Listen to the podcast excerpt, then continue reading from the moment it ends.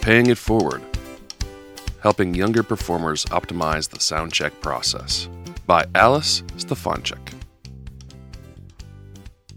The only live events I've been allowed to do in the past six months have been mixing school performances at the Music and Ballet Conservatory in Ljubljana, Slovenia, working with the students and teachers from the jazz department. It's given me an insight into how a person that doesn't have a lot of stage experience can be overwhelmed by the stress of being on stage and how we as sound engineers can help them. Rocky start. I was called in to do the first show at the conservatory, and when I arrived, it quickly became much more challenging than I had initially thought. The information I was given about my responsibilities and the crew that was to help me there was incomplete, and we struggled to get everything ready for the show in terms of gear and connections. I was anxious to get things moving, so we pushed through soundcheck very quickly, with the students running through each song once while they created a snapshot on the console. And then we moved on to the next one. In the midst of the commotion, I failed to realize that the performers on stage weren't seasoned professionals but students who, for the most part, might not have much experience. I'd anticipated that they would voice concerns about their monitoring needs during the run through, as a standard with touring artists, but they hadn't. They were so focused on what they were playing and how the songs were to be performed that the prospect of thinking about sound came as a distant afterthought, if at all. Not realizing what was going on, I created their monitor mixes as I saw fit and waited for further instructions, which never came. Combining the extremely reverberant room with live drums, acoustic piano, and insufficient number of monitors on stage was a recipe for a less than ideal experience for the performers.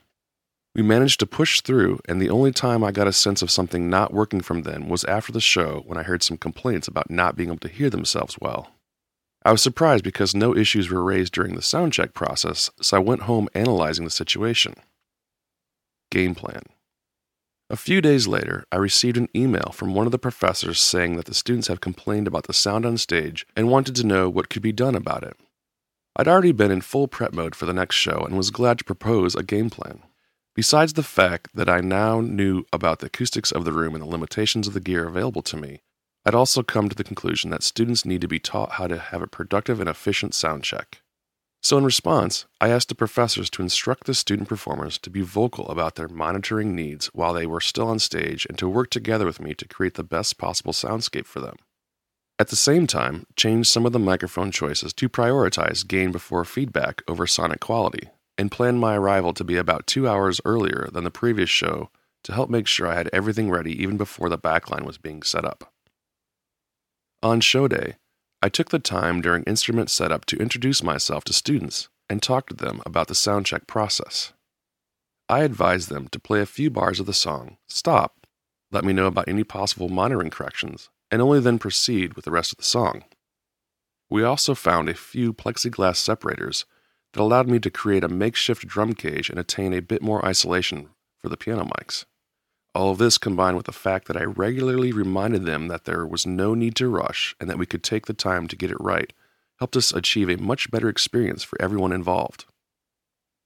I also spoke with some of the singers about how to hold their microphones, how to maintain an optimal distance between the microphone and their mouth, about proximity effects, and about their monitoring needs, and what to listen for when on stage everyone involved. I also discussed these practices and approaches with their teachers. They must play a significant role in creating truly instructive environment and helping their students achieve the best possible performance in a given situation, mainly by letting the students know that soundcheck is not the primary time to do final run-throughs of songs, but the opportunity to create the best possible listening environment that can facilitate a great performance. This shift in mentality is possibly the most important thing we need to impart to new performers, especially in the beginning of their path of performing, they must understand the proper procedures for sound check. Further, not only will they have better experiences of their own, but can also influence others who might have never received such training. Another vital aspect is knowing what they can ask for. In my experience, newcomers are usually focused on level. Not enough of this instrument, too much of that instrument is the entire extent. Introducing the concept of frequencies will be extremely helpful to them and us as well. That way they can provide basic feedback on how bright or dark a monitor sounds and or if a certain instrument needs additional attention in their mix. These are things sound engineers sitting on the other end of the room might not have a chance to hear in the moment. Taking the time to implement the basic concepts of sound engineering and the sound check protocol for those who are just starting in the performing world will not only help them better make their way, but will make our jobs easier as well. That little extra effort can potentially have a great impact on them, as well as the many other fledgling performers they come into contact with as they progress.